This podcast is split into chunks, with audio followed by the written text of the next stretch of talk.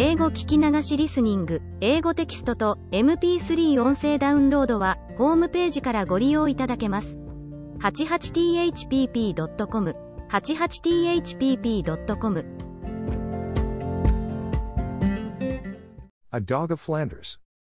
Nello and Patriski were left all alone in the world. They were friends in a friendship closer than brotherhood. Nello was a little Ardennes, Patriski was a big Fleming. They were both of the same age by length of years, yet one was still young, and the other was already old. They had dwelt together almost all their days, both were orphaned and destitute, and owed their lives to the same hand. It had been the beginning of the tie between them, their first bond of sympathy, and it had strengthened day by day, and had grown with their growth, firm and indissoluble, until they loved one another very greatly. Their home was a little hut on the edge of a little village, a Flemish village a league from Antwerp, set amidst flat breadths of pasture and corn lands, with long lines of poplars and of alders bending in the breeze on the edge of the great canal which ran through it. It had about a score of houses and homesteads, with shutters of bright green or sky blue, and roofs rose red or black and white, and walls whitewashed until they shone in the sun like snow. In the center of the village stood a windmill, placed on a little moss grown slope, it was a landmark to all the level country round. It had once been painted scarlet, sails and all, but that had been in its infancy, half a century or more earlier, when it had ground wheat for the soldiers of Napoleon, and it was now a ruddy brown, tanned by wind and weather.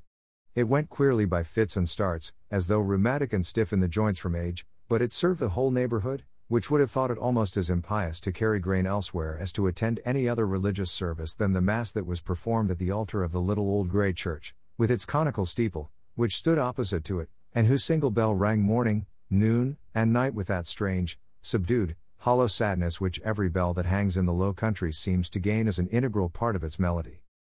Within sound of the little melancholy clock almost from their birth upward, they had dwelt together, Nello and Patrasche, in the little hut on the edge of the village, with the cathedral spire of Antwerp rising in the northeast, beyond the great green plain of seeding grass and spreading corn that stretched away from them like a tideless, changeless sea. It was the hut of a very old man, of a very poor man, of old Jehan Daas, who in his time had been a soldier, and who remembered the wars that had trampled the country as oxen tread down the furrows, and who had brought from his service nothing except a wound, which had made him a cripple. When old Jehan Daas had reached his full eighty, his daughter had died in the Ardennes, hard by Stavelot, and had left him in legacy her two year old son. The old man could ill contrive to support himself, but he took up the additional burden uncomplainingly, and it soon became welcome and precious to him. Little Nello, which was but a pet diminutive for Nicholas, throve with him, and the old man and the little child lived in the poor little hut contentedly. It was a very humble little mud hut indeed, but it was clean and white as a seashell, and stood in a small plot of garden ground that yielded beans and herbs and pumpkins. They were very poor, terribly poor, many a day they had nothing at all to eat. They never by any chance had enough, to have had enough to eat would have been to have reached paradise at once. But the old man was very gentle and good to the boy, and the boy was a beautiful, innocent, truthful, tender hearted creature, and they were happy on a crust and a few leaves of cabbage, and asked no more of earth or heaven, save indeed that Patrasche should be always with them, since without Patrasche where would they have been? For Patrasche was their Alpha and Omega, their treasury and granary, their store of gold and want of wealth, their breadwinner and minister, their only friend and comforter. Patrasche dead or gone from them, they must have laid themselves down and died likewise. Patrasche was body, brains, hands, head, and feet to both of them, Patrasche was their very life, their very soul. For Jehan Daas was old and a cripple, and Nello was but a child, and Patrasche was their dog. A dog of Flanders, yellow of hide, large of head and limb, with wolf like ears that stood erect, and legs bowed and feet widened in the muscular development wrought in his breed by many generations of hard service.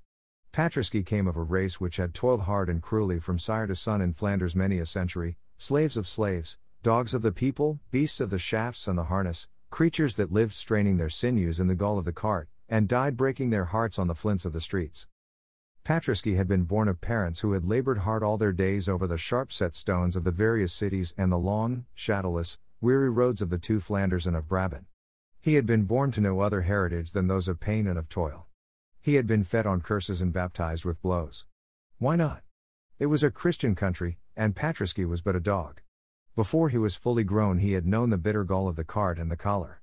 Before he had entered his thirteenth month, he had become the property of a hardware dealer, who was accustomed to wander over the land north and south, from the blue sea to the green mountains. They sold him for a small price, because he was so young. This man was a drunkard and a brute. The life of Patrasche was a life of hell. To deal the tortures of hell on the animal creation is a way which the Christians have of showing their belief in it. His purchaser was a sullen, ill living, brutal Brabantois, who heaped his cart full with pots and pans and flagons and buckets, and other wares of crockery and brass and tin, and left Patrasche to draw the load as best he might, whilst he himself lounged idly by the side in fat and sluggish ease, smoking his black pipe and stopping at every wine shop or cafe on the road. Happily for Patrasche, or unhappily, he was very strong, he came of an iron race, long born and bred to such cruel travail, so that he did not die, but managed to drag on a wretched existence under the brutal burdens, the scarifying lashes, the hunger, the thirst, the blows, the curses, and the exhaustion which are the only wages with which the Flemings repay the most patient and laborious of all their four footed victims. One day, after two years of this long and deadly agony, Patrasche was going on as usual along one of the straight, dusty, unlovely roads that lead to the city of Rubens. It was full midsummer and very warm. His cart was very heavy, piled high with goods in metal and in earthenware. His owner sauntered on without noticing him otherwise than by the crack of the whip as it curled round his quivering loins. The Brabantois had paused to drink beer himself at every wayside house, but he had forbidden Patrasche to stop a moment for a draught from the canal. Going along thus, in the full sun, on a scorching highway, having eaten nothing for 24 hours, and, which was far worse to him, not having tasted water for near 12, being blind with dust, sore with blows, and stupefied with the merciless weight which dragged upon his loins, Patrasche staggered and foamed a little at the mouth, and fell. He fell in the middle of the white, dusty road, in the full glare of the sun. He was sick unto death, and motionless. His master gave him the only medicine in his pharmacy, kicks and oaths and blows with a cudgel of oak, which had been often the only food and drink, the only wage and reward, ever offered to him. But Patrasche was beyond the reach of any torture or of any curses. Patrasche lay, dead to all appearances, down in the white powder of the summer dust. After a while, finding it useless to assail his ribs with punishment and his ears with maledictions, the Brabantois, deeming life gone in him, or going so nearly that his carcass was forever useless, unless indeed some one should strip it of the skin for gloves, cursed him fiercely in farewell, struck off the leathern bands of the harness, kicked his body aside into the grass, and, groaning and muttering in savage wrath, pushed the cart lazily along the road uphill, and left the dying dog for the ants to sting and for the crows to pick. It was the last day before Kermesse away at Louvain, and the Brabantois was in haste to reach the fair and get a good place for his truck of brass wares. He was in fierce wrath, because Patrasche had been a strong and much enduring animal, and because he himself had now the hard task of pushing his charrette all the way to Louvain. But to stay to look after Patrasche never entered his thoughts, the beast was dying and useless, and he would steal, to replace him, the first large dog that he found wandering alone out of sight of its master. Patrasche had cost him nothing, or next to nothing, and for two long, cruel years had made him toil ceaselessly in his service from sunrise to sunset, through summer and winter, in fair weather and foul. He had got a fair use and a good profit out of Patrasche, being human, he was wise, and left the dog to draw his last breath alone in the ditch, and have his bloodshot eyes plucked out as they might be by the birds, whilst he himself went on his way to beg and to steal, to eat and to drink, to dance and to sing, in the mirth at Louvain. A dying dog, a dog of the cart, why should he waste hours over its agonies at peril of losing a handful of copper coins, at peril of a shout of laughter? Patrasche lay there, flung in the grass green ditch. It was a busy road that day, and hundreds of people, on foot and on mules, in wagons or in carts, went by, tramping quickly and joyously on to Louvain. Some saw him, most did not even look, all passed on. A dead dog more or less, it was nothing in Brabant, it would be nothing anywhere in the world. After a time, among the holidaymakers, there came a little old man who was bent and lame and very feeble. He was in no guise for feasting, he was very poorly and miserably clad, and he dragged his silent way slowly through the dust among the pleasure seekers. He looked at Patrasche, paused, wondered, turned aside, then kneeled down in the rank grass and weeds of the ditch, and surveyed the dog with kindly eyes of pity. There was with him a little rosy, fair haired, dark eyed child of a few years old, who pattered in amidst the bushes, for him breast high, and stood gazing with a pretty seriousness upon the poor, great, quiet beast. Thus it was that these two first met, the little Nello and the big Patrasche. The upshot of that day was, that old Jehan Daas, with much laborious effort, drew the sufferer homeward to his own little hut, which was a stone's throw off amidst the fields, and there tended him with so much care that the sickness, which had been a brain seizure brought on by heat and thirst and exhaustion, with time and shade and rest passed away, and health and strength returned, and Patrasche staggered up again upon his four stout, tawny legs. Now for many weeks he had been useless, powerless, sore, near to death, but all this time he had heard no rough word, had felt no harsh touch, but only the pitying murmurs of the child's voice and the soothing caress of the old man's hand. In his sickness, they too had grown to care for him, this lonely man and the little happy child. He had a corner of the hut, with a heap of dry grass for his bed, and they had learned to listen eagerly for his breathing in the dark night, to tell them that he lived, and when he first was well enough to essay aloud, hollow, broken bay, they laughed aloud, and almost wept together for joy at such a sign of his sure restoration. And little Nello, in delighted glee, hung round his rugged neck with chains of marguerites, and kissed him with fresh and ruddy lips. So then, when Patrasche arose, himself again, strong, big, gaunt, powerful, his great wistful eyes had a gentle astonishment in them that there were no curses to rouse him and no blows to drive him, and his heart awakened to a mighty love, which never wavered once in its fidelity whilst life abode with him. But Patrasche, being a dog, was grateful. Patrasche lay pondering long with grave, tender, musing brown eyes, watching the movements of his friends. Now, the old soldier, Jehan Daas, could do nothing for his living but limp about a little with a small cart, with which he carried daily the milk cans of those happier neighbors who owned cattle away into the town of Antwerp. The villagers gave him the employment a little out of charity, more because it suited them well to send their milk into the town by so honest a carrier, and bide at home themselves to look after their gardens, their cows, their poultry, or their little fields.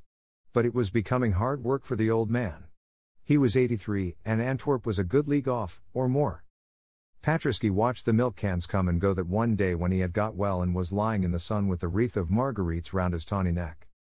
The next morning, Patrasche, before the old man had touched the cart, arose and walked to it and placed himself betwixt its handles, and testified as plainly as dumb show could do his desire and his ability to work in return for the bread of charity that he had eaten. Jehan Daas resisted long, for the old man was one of those who thought it a foul shame to bind dogs to labor for which nature never formed them.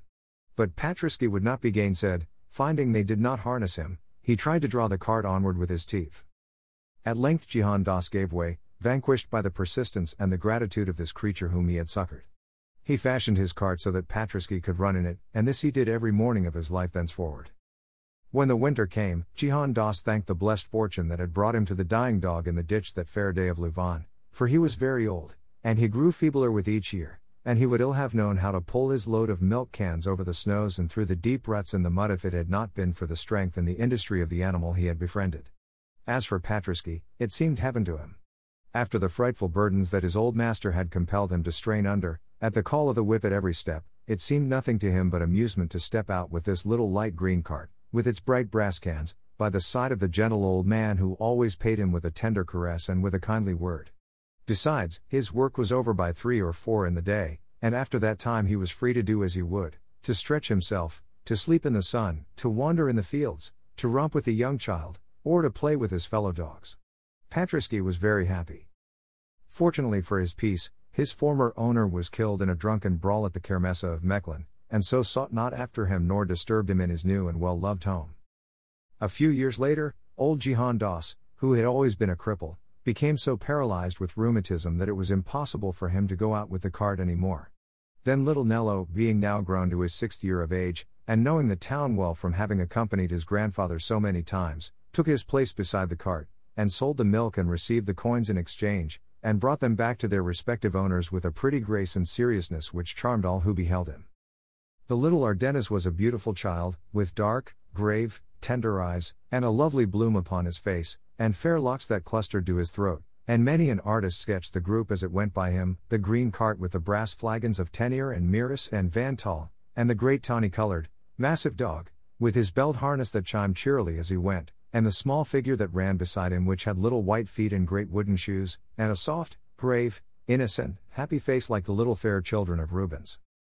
Nello and Patrasche did the work so well and so joyfully together that Jehan Daas himself, when the summer came and he was better again, had no need to stir out, but could sit in the doorway in the sun and see them go forth through the garden wicket, and then doze and dream and pray a little, and then awake again as the clock tolled three and watch for their return.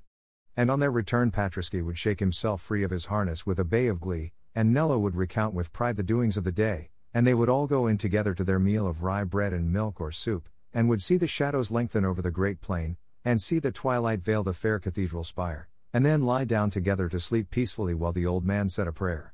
So the days and the years went on, and the lives of Nello and Patrasche were happy, innocent, and healthful. In the spring and summer especially were they glad. Flanders is not a lovely land, and around the burg of Rubens it is perhaps least lovely of all. Corn and colza, pasture and plough, succeed each other on the characterless plain in wearying repetition, and save by some gaunt grey tower, with its peal of pathetic bells, or some figure coming athwart the fields, made picturesque by a gleaner's bundle or a woodman's faggot, there is no change, no variety, no beauty anywhere, and he who has dwelt upon the mountains or amidst the forests feels oppressed as by imprisonment with the tedium and the endlessness of that vast and dreary level.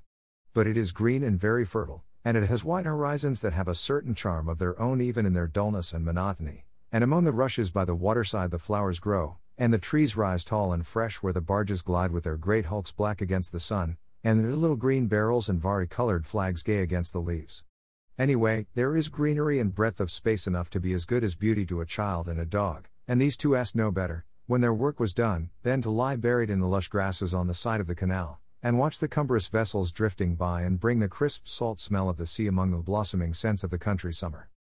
True, in the winter it was harder, and they had to rise in the darkness and the bitter cold, and they had seldom as much as they could have eaten any day, and the hut was scarce better than a shed when the nights were cold, although it looked so pretty in warm weather, buried in a great kindly clambering vine, that never bore fruit, indeed, but which covered it with luxuriant green tracery all through the months of blossom and harvest. In winter the winds found many holes in the walls of the poor little hut, and the vine was black and leafless, and the bare lands looked very bleak and drear without, and sometimes within the floor was flooded and then frozen. In winter it was hard, and the snow numbed the little white limbs of Nello, and the icicles cut the brave, untiring feet of Patrasche. But even then they were never heard to lament, either of them. The child's wooden shoes and the dog's four legs would trot manfully together over the frozen fields to the chime of the bells on the harness, and then sometimes, in the streets of Antwerp, some housewife would bring them a bowl of soup and a handful of bread, or some kindly trader would throw some billets of fuel into the little cart as it went homeward, or some woman in their own village would bid them keep a share of the milk they carried for their own food, and they would run over the white lands, through the early darkness, bright and happy, and burst with a shout of joy into their home. So, on the whole, it was well with them, very well, and Patrasche, meeting on the highway or in the public streets the many dogs who toiled from daybreak into nightfall, paid only with blows and curses, and loosened from the shafts with a kick to starve and freeze as best they might, Patrasche in his heart was very grateful to his fate, and thought it the fairest and the kindliest the world could hold. Though he was often very hungry indeed when he lay down at night, though he had to work in the heats of summer noons and the rasping chills of winter dawns, though his feet were often tender with wounds from the sharp edges of the jagged pavement, though he had to perform tasks beyond his strength and against his nature, yet he was grateful and content, he did his duty with each day, and the eyes that he loved smiled down on him. It was sufficient for Patrasche. There was only one thing which caused Patrasche any uneasiness in his life, and it was this. Antwerp, as all the world knows, is full at every turn of old piles of stones, dark and ancient and majestic, standing in crooked courts, jammed against gateways and taverns, rising by the water's edge, with bells ringing above them in the air, and ever and again out of their arched doors a swell of music pealing. There they remain, the grand old sanctuaries of the past, shut in amidst the squalor, the hurry, the crowds, the unloveliness and the commerce of the modern world, and all day long the clouds drift and the birds circle and the winds sigh around them, and beneath the earth at their feet there sleeps, Rubens. And the greatness of the mighty master still rests upon Antwerp, and wherever we turn in its narrow streets his glory lies therein, so that all mean things are thereby transfigured. And as we pace slowly through the winding ways, and by the edge of the stagnant water, and through the noisome courts, his spirit abides with us, and the heroic beauty of his visions is about us, and the stones that once felt his footsteps and bore his shadow seem to arise and speak of him with living voices. For the city which is the tomb of Rubens still lives to us through him, and him alone. It is so quiet there by that great white sepulchre, so quiet, save only when the organ peals and the choir cries aloud the Salve Regina or the Kyrie eleison. Sure, no artist ever had a greater gravestone than that pure marble sanctuary gives to him in the heart of his birthplace in the chancel of St. Jacques. Without Rubens, what were Antwerp? A dirty, dusky, bustling mart, which no man would ever care to look upon save the traders who do business on its wharves. With Rubens, to the whole world of men it is a sacred name, a sacred soil, a Bethlehem where a God of art saw light, a Golgotha where a God of art lies dead. O nations! Closely should you treasure your great men, for by them alone will the future know of you. Flanders in her generations has been wise. In his life she glorified this greatest of her sons, and in his death she magnifies his name. But her wisdom is very rare. Now, the trouble of Patrasche was this. Into these great, sad piles of stones, that reared their melancholy majesty above the crowded roofs, the child Nello would many and many a time enter, and disappear through their dark arched portals, whilst Patrasche, left without upon the pavement, would wearily and vainly ponder on what could be the charm which thus allured from him his inseparable and beloved companion. Once or twice he did essay to see for himself, clattering up the steps with his milk cart behind him, but thereon he had been always sent back again summarily by a tall custodian in black clothes and silver chains of office, and fearful of bringing his little master into trouble, he desisted, and remained couched patiently before the churches until such time as the boy reappeared. It was not the fact of his going into them which disturbed Patrasche, he knew that people went to church, all the village went to the small, tumble down, grey pile opposite the red windmill. What troubled him was that little Nello always looked strangely when he came out, always very flushed or very pale, and whenever he returned home after such visitations would sit silent and dreaming, not caring to play, but gazing out at the evening skies beyond the line of the canal, very subdued and almost sad. What was it? wondered Patrasche. He thought it could not be good or natural for the little lad to be so grave, and in his dumb fashion he tried all he could to keep Nello by him in the sunny fields or in the busy marketplace. But to the churches Nello would go, most often of all would he go to the great cathedral, and Patrasche, left without on the stones by the iron fragments of Quentin Matsys's gate, would stretch himself and yawn and sigh, and even howl now and then, all in vain, until the doors closed and the child perforce came forth again, and winding his arms about the dog's neck would kiss him on his broad, tawny colored forehead, and murmur always the same words If I could only see them, Patrasche. If I could only see them. What were they? pondered Patrasche, looking up with large, wistful, sympathetic eyes. One day, when the custodian was out of the way and the doors left ajar, he got in for a moment after his little friend and saw. They were two great covered pictures on either side of the choir. Nello was kneeling, wrapped as in an ecstasy, before the altar picture of the Assumption, and when he noticed Patrasche, and rose and drew the dog gently out into the air, his face was wet with tears, and he looked up at the veiled places as he passed them, and murmured to his companion, It is so terrible not to see them, Patrasche, just because one is poor and cannot pay. He never meant that the poor should not see them when he painted them, I am sure. He would have had us see them any day, every day, that I am sure. And they keep them shrouded there, shrouded in the dark, the beautiful things, and they never feel the light, and no eyes look on them, unless rich people come and pay. If I could only see them, I would be content to die. But he could not see them, and Patrasche could not help him, for to gain the silver piece that the Church exacts as the price for looking on the glories of the elevation of the cross and the descent of the cross was a thing as utterly beyond the powers of either of them as it would have been to scale the heights of the cathedral spire. They had never so much as a sou to spare, if they cleared enough to get a little wood for the stove, a little broth for the pot, it was the utmost they could do. And yet the heart of the child was set in sore and endless longing upon beholding the greatness of the two veiled Rubens. The whole soul of the little Ardennes thrilled and stirred with an absorbing passion for art. Going on his ways through the old city in the early days before the sun or the people had risen, Nello, who looked only a little peasant boy, with a great dog drawing milk to sell from door to door, was in a heaven of dreams whereof Rubens was the god. Nello, cold and hungry, with stockingless feet in wooden shoes, and the winter winds blowing among his curls and lifting his poor thin garments, was in a rapture of meditation, wherein all that he saw was the beautiful fair face of the Mary of the Assumption, with the waves of her golden hair lying upon her shoulders, and the light of an eternal sun shining down upon her brow. Nello, reared in poverty, and buffeted by fortune, and untaught in letters, and unheeded by men, had the compensation or the curse which is called genius. No one knew it. He as little as any. No one knew it. Only indeed Patrasche, who, being with him always, saw him draw with chalk upon the stones any and everything that grew or breathed, heard him on his little bed of hay murmur all manner of timid, pathetic prayers to the spirit of the great master, watched his gaze darken and his face radiate at the evening glow of sunset or the rosy rising of the dawn, and felt many and many a time the tears of a strange, nameless pain and joy, mingled together, fall hotly from the bright young eyes upon his own wrinkled yellow forehead. I should go to my grave quite content if I thought, Nello, that when thou growest a man thou couldst own this hut and a little plot of ground, and labor for thyself, and be called Baas by thy neighbors, said the old man Jehan many an hour from his bed. For to own a bit of soil, and to be called Baas, master, by the hamlet round, is to have achieved the highest ideal of a Flemish peasant, and the old soldier, who had wandered over all the earth in his youth, and had brought nothing back, deemed in his old age that to live and die on one spot in contented humility was the fairest fate he could desire for his darling. But Nello said nothing. The same leaven was working in him that in other times begat Rubens and Jordaens and the Van Eycks, and all their wondrous tribe, and in times more recent begat in the green country of the Ardennes, where the Meuse washes the old walls of Dijon, the great artist of the Patroclus, whose genius is too near us for us aright to measure its divinity.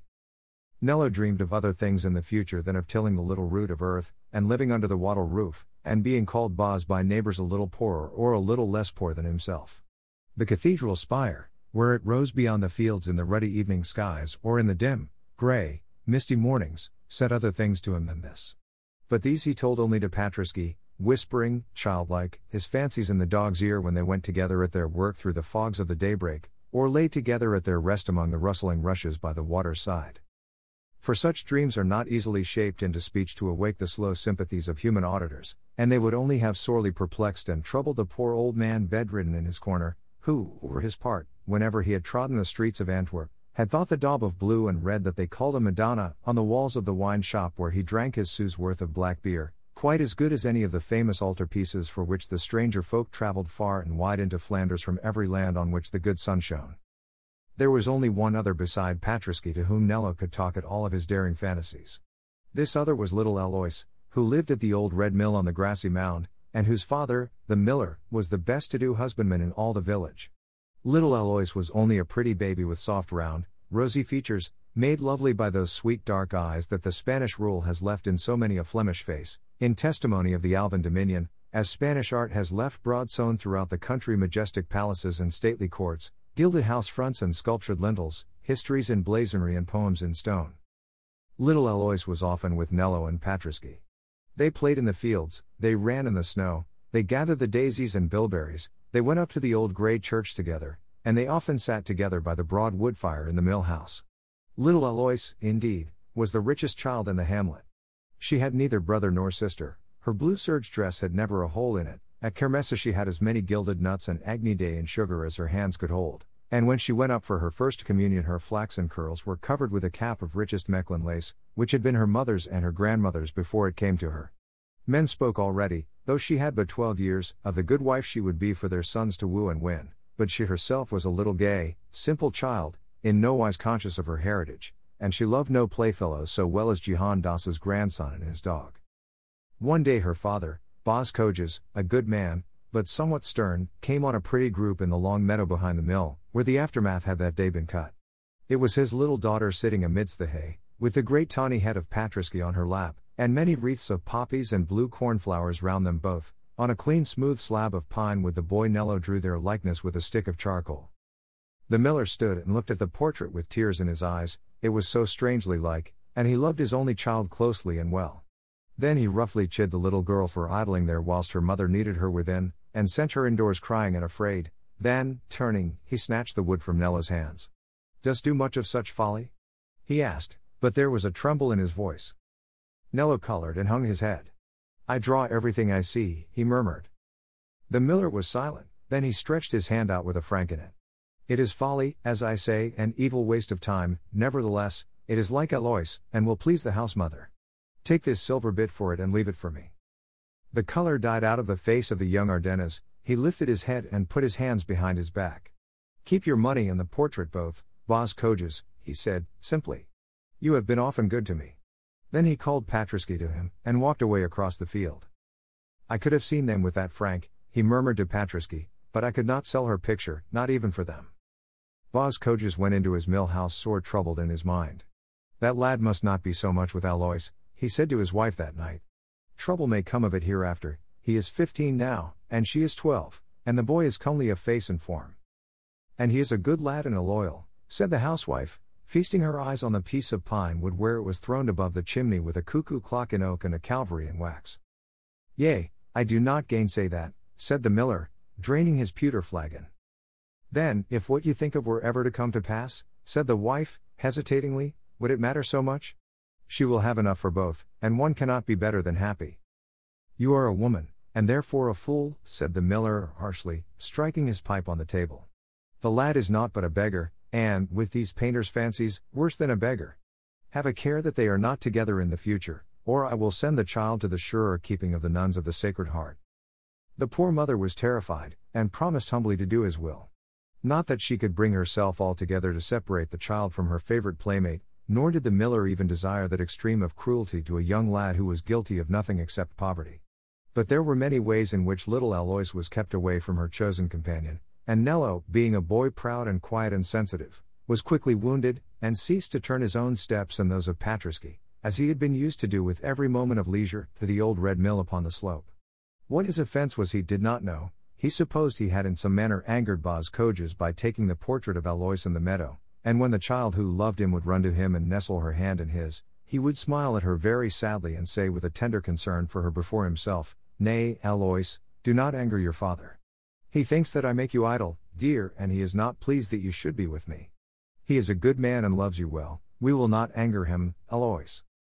But it was with a sad heart that he said it, and the earth did not look so bright to him as it had used to do when he went out at sunrise under the poplars down the straight roads with Patrasche. The old red mill had been a landmark to him, and he had been used to pause by it, going and coming, for a cheery greeting with its people as her little flaxen head rose above the low mill wicket, and her little rosy hands had held out a bone or a crust to Patrasche. Now the dog looked wistfully at a closed door, and the boy went on without pausing, with a pang at his heart, and the child sat within with tears dropping slowly on the knitting to which she was set on her little stool by the stove, and Baas Cogez, working among his sacks and his mill gear, would harden his will and say to himself, It is best so. The lad is all but a beggar, and full of idle, dreaming fooleries. Who knows what mischief might not come of it in the future? So he was wise in his generation, and would not have the door unbarred, except upon rare and formal occasion, which seemed to have neither warmth nor mirth in them to the two children, who had been accustomed so long to a daily gleeful, careless, happy interchange of greeting, speech, and pastime, with no other watcher of their sports or auditor of their fancies than Patrasche, sagely shaking the brazen bells of his collar and responding with all a dog's swift sympathies to their every change of mood. All this while the little panel of pine wood remained over the chimney in the mill kitchen with the cuckoo clock and the waxen calvary, and sometimes it seemed to Nello a little hard that whilst his gift was accepted he himself should be denied. But he did not complain, it was his habit to be quiet, old Jehan Daas had said ever to him, We are poor, we must take what God sends, the ill with the good, the poor cannot choose. To which the boy had always listened in silence, being reverent of his old grandfather, but nevertheless a certain vague, sweet hope, such as beguiles the children of genius, had whispered in his heart, Yet the poor do choose sometimes, choose to be great, so that men cannot say them nay. And he thought so still in his innocence, and one day, when the little Alois, finding him by chance alone among the cornfields by the canal, ran to him and held him close, and sobbed piteously because the morrow would be her saint's day, and for the first time in all her life her parents had failed to bid him to the little supper and romp in the great barns with which her feast day was always celebrated. Nello had kissed her and murmured to her in firm faith, It shall be different one day, Alois. One day that little bit of pine with it your father has of mine shall be worth its weight in silver, and he will not shut the door against me then. Only love me always, dear little Alois, only love me always, and I will be great. And if I do not love you?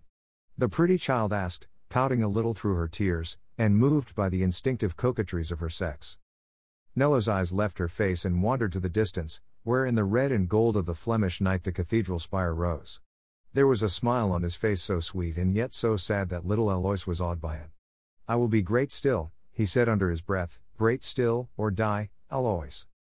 You do not love me, said the little spoiled child, pushing him away, but the boy shook his head and smiled, and went on his way through the tall yellow corn, seeing his in a vision some day in a fair future when he should come into that old familiar land and ask Alois of her people, and be not refused or denied, but received in honor, whilst the village folk should throng to look upon him and say in one another's ears, Dost see him? He is a king among men, for he is a great artist and the world speaks his name, and yet he was only our poor little Nello, who was a beggar as one may say, and only got his bread by the help of his dog. And he thought how he would fold his grandsire in furs and purples, and portray him as the old man is portrayed in the family in the chapel of Saint Jacques, and of how he would hang the throat of Patrasche with a collar of gold, and place him on his right hand, and say to the people, This was once my only friend, and of how he would build himself a great white marble palace, and make to himself luxuriant gardens of pleasure, on the slope looking outward to where the cathedral spire rose, and not dwell in it himself, but summon to it, as to a home, all men young and poor and friendless, but of the will to do mighty things, and of how he would say to them always, if they sought to bless his name, Nay, do not thank me, thank Rubens. Without him, what should I have been? And these dreams, beautiful, impossible, innocent, free of all selfishness, full of heroical worship, were so closely about him as he went that he was happy, happy even on this sad anniversary of Alois's Saint's day, when he and Patrasche went home by themselves to the little dark hut and the meal of black bread, whilst in the mill house all the children of the village sang and laughed, and ate the big round cakes of Dijon and the almond gingerbread of Brabant, and danced in the great barn to the light of the stars and the music of flute and fiddle. Never mind, Patrasche, he said, with his arms round the dog's neck as they both sat in the door of the hut, where the sounds of the mirth at the mill came down to them on the night air, never mind. It shall all be changed by and by. 英語聞き流しリスニング、英語テキストと MP3 音声ダウンロードは、ホームページからご利用いただけます。88thpp.com、88thpp.com